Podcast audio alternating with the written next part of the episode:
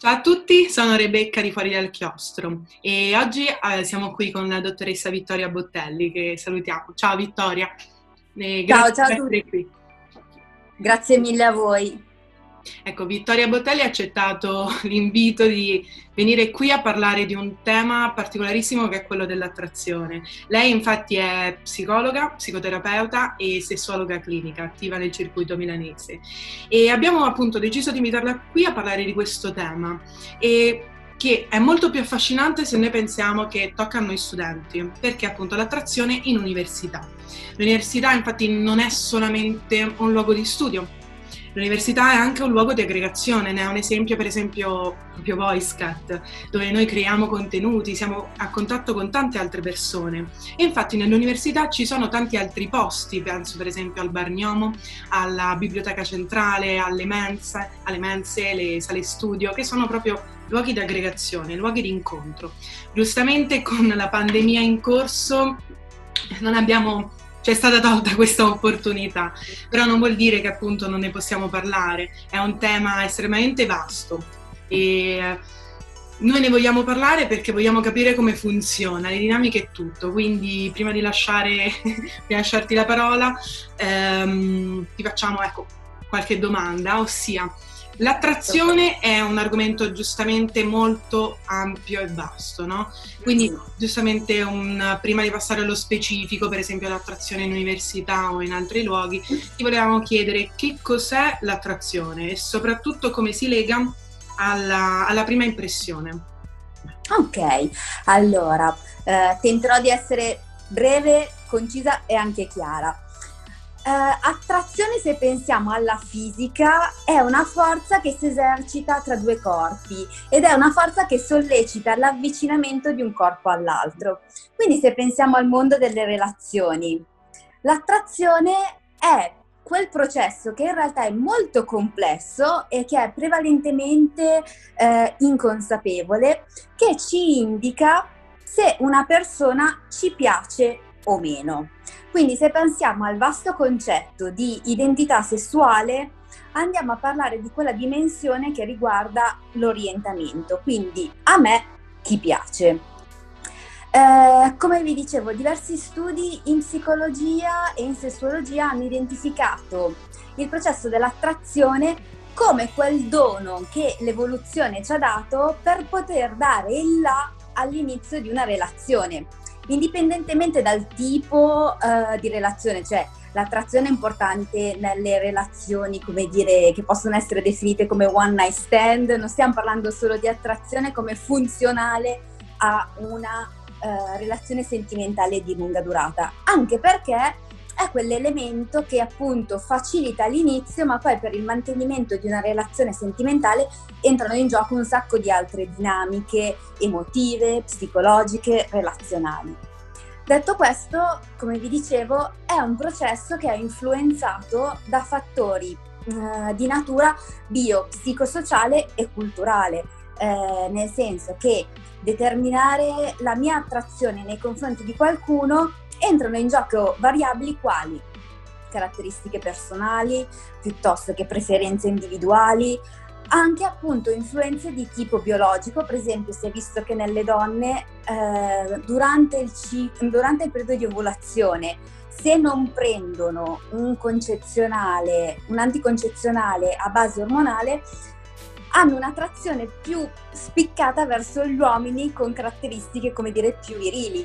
Quindi vedete ci sono un sacco di influenze, come anche a livello sociale e culturale quello dei nostri canoni di bellezza proposti dalla nostra società, come anche il pensiero di ma i miei amici, le mie amiche apprezzeranno questa persona, gli piacerà. Quindi vedete come con un, fe- un fenomeno che noi avvertiamo eh, in termini così eh, naturali e quasi a volte potremmo dire istintuali, in realtà c'è dietro un mondo.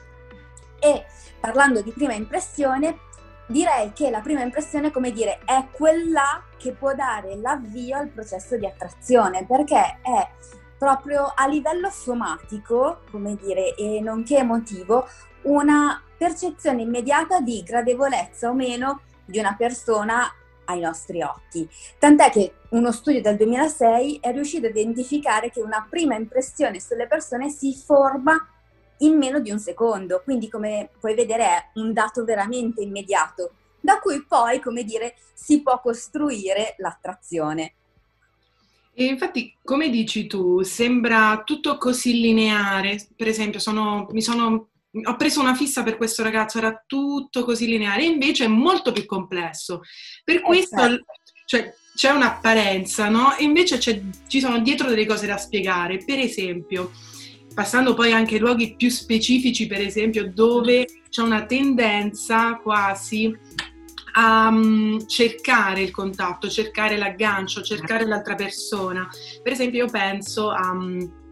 Questo è simbolico proprio. Il canto quinto di Dante, dove ci stanno Paolo e Francesca che si innamorano leggendo un libro, alzano lo sguardo e tac, è fatta, no? E quindi penso, forse ci sono dei luoghi che hanno delle atmosfere che ti fanno mm-hmm. mettere in una certa condizione che ti porta ad avvicinarti con l'altro. E quindi dico, ci sono nell'università questi luoghi con queste caratteristiche? Allora, credo che hai detto una cosa molto importante, cioè l'aspetto simbolico, ovvero forse più che il luogo in sé per sé, è quello che il luogo può generare in noi come eh, processazione emotiva e cognitiva. Perché? Perché la psicologia sociale ha evidenziato che ci sono diversi eh, processi cognitivi che chiamiamo euristiche o bias che contribuiscono appunto tra le variabili che vedevamo prima nel generare il processo di attrazione. Per cui, per esempio, appunto, tu citavi questa grande, colto riferimento e pensiamo alla biblioteca. Eh, che effetti possono entrare in gioco per, come dire, alimentare il fatto che io possa sentirmi attratto da qualcuno? Sicuramente ci può essere un effetto che in psicologia si chiama effetto di prossimità o vicinanza, ovvero maggiormente sono esposta a un gruppo di persone, più mi diventano familiari e più mi diventano, come dire, desiderabili, più mi diventano note. Eh, questo, come dire, ci spiega anche un po' perché appunto tra colleghi possono nascere molte, molte storie, perché una persona più la vedo, più mi diventa appunto familiare, familiare esatto, questo concetto di familiarità che eh, rende la persona attraente e desiderabile ai miei occhi. Mm-hmm. C'è anche in realtà un altro mm, un altro aspetto, c'è eh, quello che viene definito l'effetto somiglianza, per cui io tendo ad essere attratta da persone che mi somigliano. In che senso? In termini di variabili demografiche, in termini di principi, valori, ma anche, come dire, come interessi condivisi. Per cui, come dire, sono in biblioteca, il fatto di dover studiare piuttosto che il, l'idea di dover preparare un esame può diventare un elemento aggregante su cui costruire un punto di incontro per cui in questo senso la biblioteca può essere un luogo dove trovo qualcuno simile a me. Detto questo, in genere cerchiamo persone simili che ci somiglino, nel senso lato del termine, perché? Perché è come se facessimo un'inferenza per cui pensiamo che questa persona possa condividere con noi il nostro modo di vedere la vita in sostanza e che probabilmente per questo motivo possa anche un po' validare la nostra autostima. Okay. E per questo dire esatto che il chi si somiglia si piglia, no? Mm, È molto basato anche su dinamiche di questo, di questo tipo. Eh, se pensiamo anche a eh, un altro gioco, un altro effetto che entra in gioco è quello eh, della disponibilità, nel senso che appunto la biblioteca, certo giustamente luogo di studio, sicuramente di ricerca, sicuramente non togliamo niente, però mi rendo conto che da un certo punto di vista noi potremmo avere una motivazione per andare in, in uh, biblioteca che non è esattamente la primaria, ovvero no, ricordandomi un po' an- anche ai miei tempi, quando andavo io all'università, eh, cioè, se io magari sono un ragazzo che frequento una facoltà, magari penso alla vostra università, immagino economia, dove la prevalenza di ragazzi è signific- significativamente maggiore, mm. eh, la biblioteca può diventare un luogo dove questa differenza di genere un po' si livella, ho maggiori probabilità, in questo senso disponibilità, di poter trovare qualcuno che mi attragga. Eh sì, in effetti te lo confermo, sì. E in effetti da noi ci sono, abbiamo molte biblioteche, c'è la fama uh-huh. della biblioteca centrale, che è la eh. biblioteca dell'incontro proprio, mentre le altre okay. biblioteche sopra sono quelle più serie, effettivamente, cioè quelle che, parlando con le mie amiche, sono quelle più serie, dove io vado... Vuoi studiare? Cioè, tipo, se devo studiare non vado in biblioteca centrale, eh. ecco. E um, poi, anzi, la cosa, mh, l'aspetto della somiglianza è molto interessante, nel senso, pensando quando vai in biblioteca, vai lì per studiare e trovi altra gente che sta studiando come te. C'è un fattore che mi torna poi nella mente, ossia il fattore intelligenza. E vorrei sapere quanto il fattore intelligenza possa giocare nella, proprio nell'attrazione, se sia capace anche di stimolare mm-hmm. desiderio. Allora, direi che appunto uh, è una risposta composita, nel senso che uh, diversi studi riportano sia per gli uomini che per le donne che l'intelligenza sia un fattore altamente attrattivo, come anche l'umorismo. Passiamo queste informazioni che ah, possono servire. eh, detto questo, appunto, tant'è che l'intelligenza viene valutata come più attrattiva della bellezza, dell'attrattività fisica. Detto questo, nel eh, 2018 su una rivista scientifica che si chiama Intelligence hanno fatto un primo studio per cui sono andati a validare il concetto di sapiosexual, ovvero che cos'è? È l'attrazione di tipo sessuale per le persone intelligenti. Per cui è sì come se l'intelligenza diventasse uh, un elemento che nelle persone accende quel quid in più di tipo erotico, per cui accende il desiderio e accende eh, il grado di eccitazione. Cioè, è un po' come se diventasse un feticcio, non è solo appunto mi piace quella persona anche tra le varie perché è intelligente, è intelligente e soprattutto il concetto non è che uno debba essere un genio, ma il fatto che l'intelligenza anche qui fa presupporre che magari possa essere una persona con cui posso parlare, mi posso capire, eh, mi posso aprire emotivamente e poi perché magari appunto una persona sì, ok, intelligente, brillante, magari può anche essere per esempio una persona che se si pone degli obiettivi li raggiunge, in questo senso diventa un elemento attrattivo. Quando parliamo di sapiosexual invece l'intelligenza viene erotizzata, quindi appunto cioè, ci sono gli uomini che sono attratti, che ne so, dalle donne con determinate caratteristiche fisiche.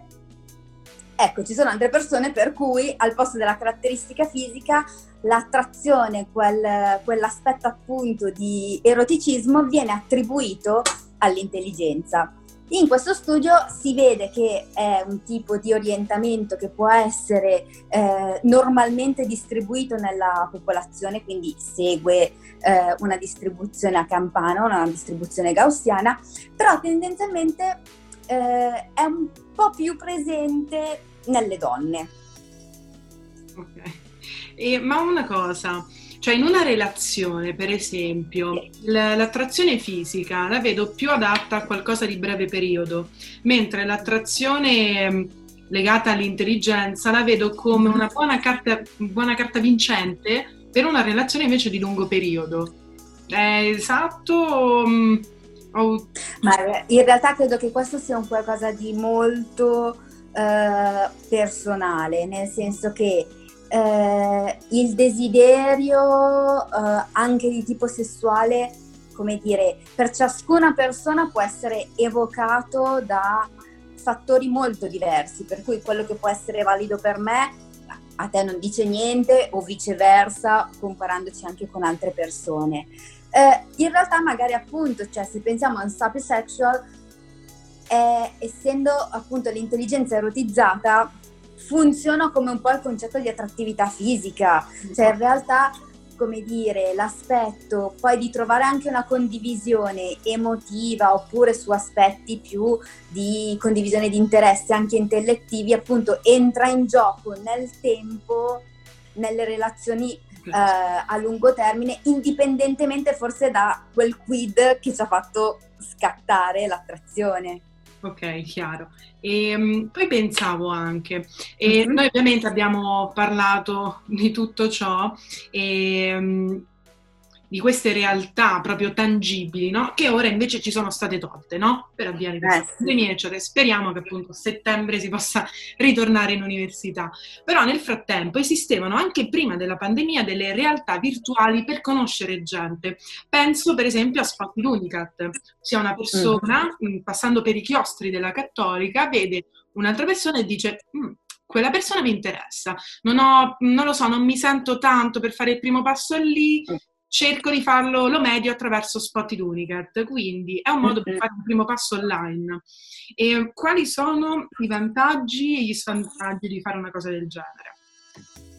Ma allora, se provo a immaginare i vantaggi, cioè penso a quanto siate state cre- creativi nel eh, trovare un utilizzo al passo con i tempi della tecnologia, anche per fare un primo passo, cosa che appunto si è sempre fatto, però magari con metodologie un po' diverse. Mm. Quindi un po' penso a, al vantaggio che è quello di uno, poter comunque eh, cercare una persona che mi ha dato una sensazione nella realtà, no? che per esempio a, differenza di Tinder non è scrivo una persona che vedo su una foto e di cui leggo eh, la bio, ma nella realtà l'ho visto o l'ho vista e provo a contattarla. Penso che un posto come eh, virtuale, come Spotted, consenta uno comunque una protezione nell'esporsi, perché comunque fare il primo passo cioè, è sempre una cosa che può essere sfidante.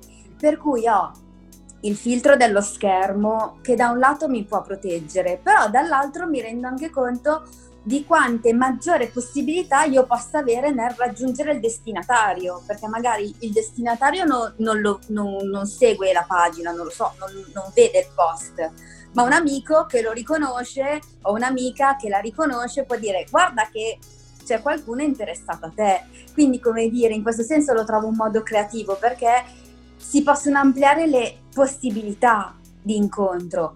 Penso anche che forse è un modo per aiutare in caso di un silenzio o appunto di una persona che non risponde a questo invito, forse possa un attimo tutelare la persona, per cui mh, mm, magari non è vissuto come il due di picche eh, real life, per cui non è mai bello, non è mai piacevole e per cui mi rendo conto che forse come dire può aiutarci da questo, da questo punto di vista. In realtà come svantaggio penso al fatto, cioè, penso a questo momento specifico delle, delle, nostre vite e soprattutto delle vostre vite, per cui immagino che spottare una persona in questo momento per cause di forza maggiore eh, non è possibile, per cui è una piazza virtuale, sì sicuramente, che è in attesa di voi studenti che torniate insomma tra i chiostri. Eh sì, esatto, perché mm, Infatti Spotify Unicat infatti era attivissimo durante, prima ovviamente della pandemia perché eh. in certo senso traeva la propria forza proprio dai chiostri, da questi luoghi di aggregazione. E, um, esattamente ci sono queste poi realtà virtuali no? che sono un po' un modo per mediare certe relazioni, per non avere certi impatti che sarebbero troppo forti, esatto. no? come esatto, il due di picche, ecco. E, Insomma, cioè, io penso appunto hai nominato, uh, o comunque possiamo nominare tantissime altre realtà virtuali come Tinder, eh, che sono realtà certamente diverse da Spotted nella, nella, modalità, per come funziona, però alla fine sono sempre dei modi virtuali per, per conoscere gente e poi, poi, passare al reale, alla realtà, incontrarci esatto. veramente e volevo un po' sfatare qualche mito attorno a Tinder, perché molto spesso quando ne, cioè, ne parliamo ci sono dei pregiudizi, ci sono quasi delle paure. Mm-hmm. Cioè va bene Spotted ma non va bene Tinder, alcuni dicono, mm-hmm. no? che mi sembra un po', un po strano. E um, volevo appunto parlare di questa, di questa realtà e come funziona e un po' sfatare alcuni pregiudizi. Mm-mm. Ma in realtà, sai, quello che credo è che allora, una persona debba essere sempre libera e sentirsi coerente di scegliere in base ai suoi desideri.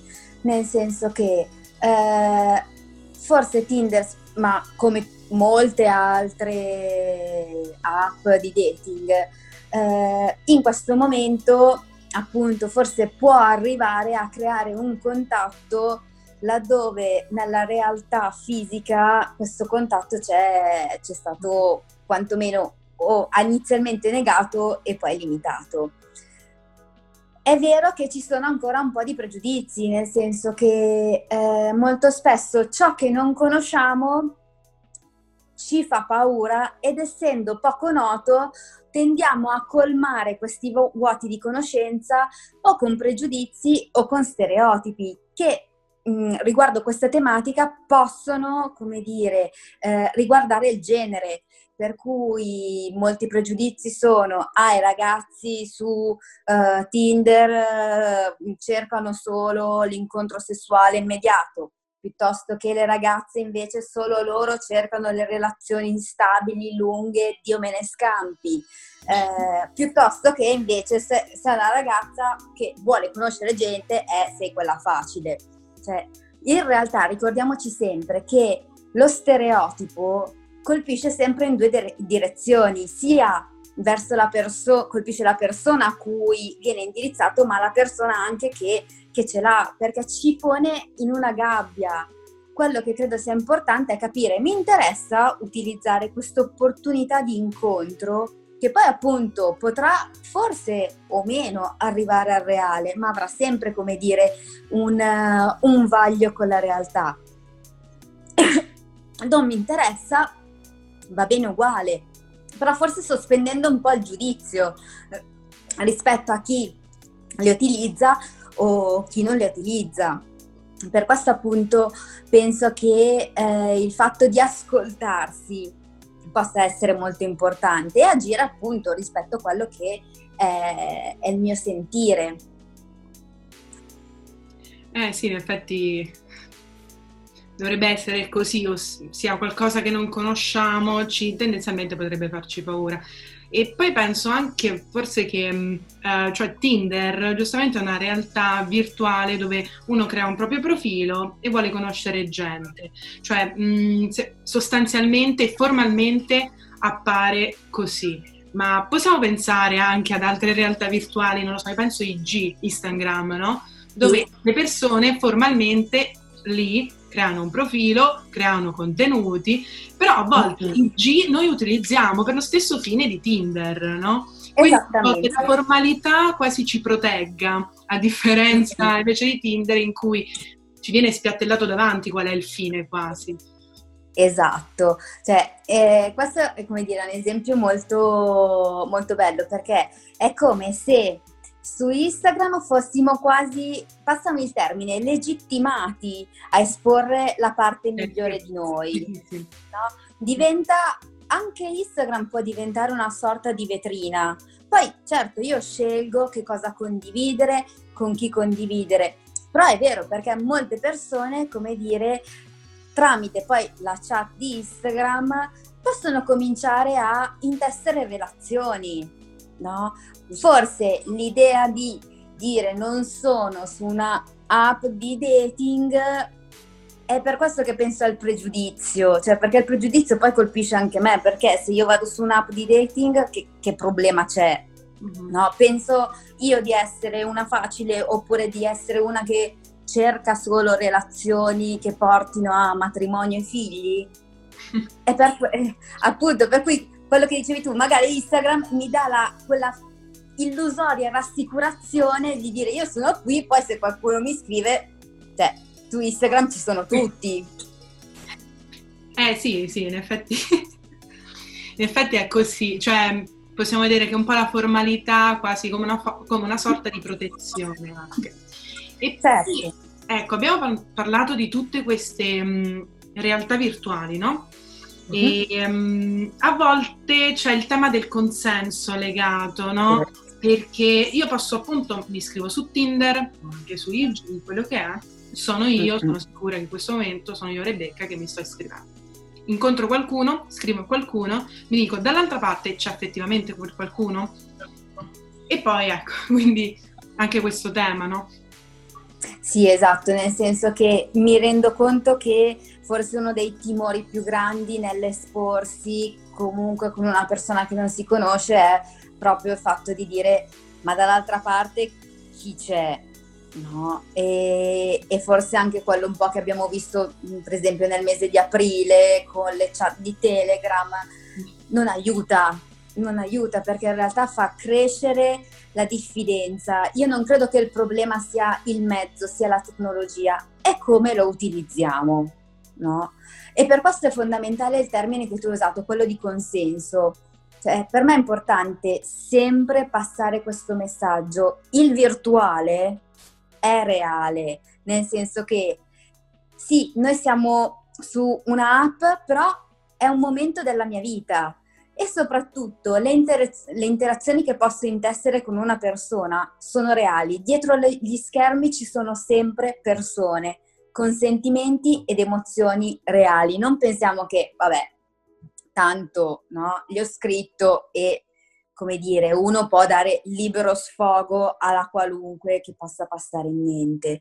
In realtà, appunto, c'è, eh, per me c'è una regola che arriva dal BDSM, un caposaldo eh, delle sessualità tipiche che eh, riguarda questo concetto che viene definito SSC, ovvero Sane, Safe and Consensual, ovvero qualsiasi, eh, mettiamolo così, comportamento sessuale è importante che sia sano in termini di protezione fisica, eh, sicuro in termini di protezione psicologica, emotiva delle persone coinvolte e consensuale, nel senso che proviamo appunto mh, mm, a pensare, conosco una persona, appunto sono due mesi e passa di lockdown, arriviamo a una conoscenza tale per cui eh, magari vogliamo spingerci un po' oltre, vorrei mandare una foto, vorrei riceverla, ecco, il consenso è fondamentale, ovvero dialogare su quelli che possono essere i miei desideri, i tuoi desideri, i miei limiti e i tuoi limiti, rende la pratica per quanto possibile sicura e un luogo appunto che possa essere eh, un qualcosa che possa eh, mm, tra, mm, far eh, provare piacere, godimento e divertimento a entrambe le persone, per cui il consenso, come dire, rende qualsiasi comportamento sessuale eh, legale, però è importante ricordarci che esiste la reciprocità del piacere e la cura di noi durante quel momento. Perché? Perché quello che vogliamo pensare è che appunto può anche essere solo una, uno scambio di, di foto, ma in quel momento io sto dando fiducia l'altra persona mi sta dando fiducia, anche se non sfocerà in una relazione, cioè il fatto che possono essere relazioni etiche, umane, anche per il solo piacere sessuale, è fondamentale. Per me è un qualcosa che abbiamo bisogno di, di raccontare e che sia un qualcosa su cui eh, riflettere. Ovviamente il consenso è fondamentale poi anche in un incontro nella vita reale, per cui che sia sempre affermativo, per cui io ti dico sì, ma chiedo anche a te che cosa vuoi, perché appunto le, i desideri, le fantasie e i limiti di tutte le persone coinvolte vanno presi in considerazione. È importante appunto che possa essere revocabile in qualsiasi momento, per cui non è che un bacio vuol dire che allora per me va bene, che ne so, avere anche altri tipi di contatti sessuali. È importante che ovviamente le persone siano lucide, quindi no, gente addormentata piuttosto che alterata da, da sostanze ma tutto questo proprio per rendere in realtà l'esperienza per entrambi maggiormente godibile. Perché se sono protetta, forse mi lascio andare un po' di più, se mi sento sicura, mi diverto anche di più.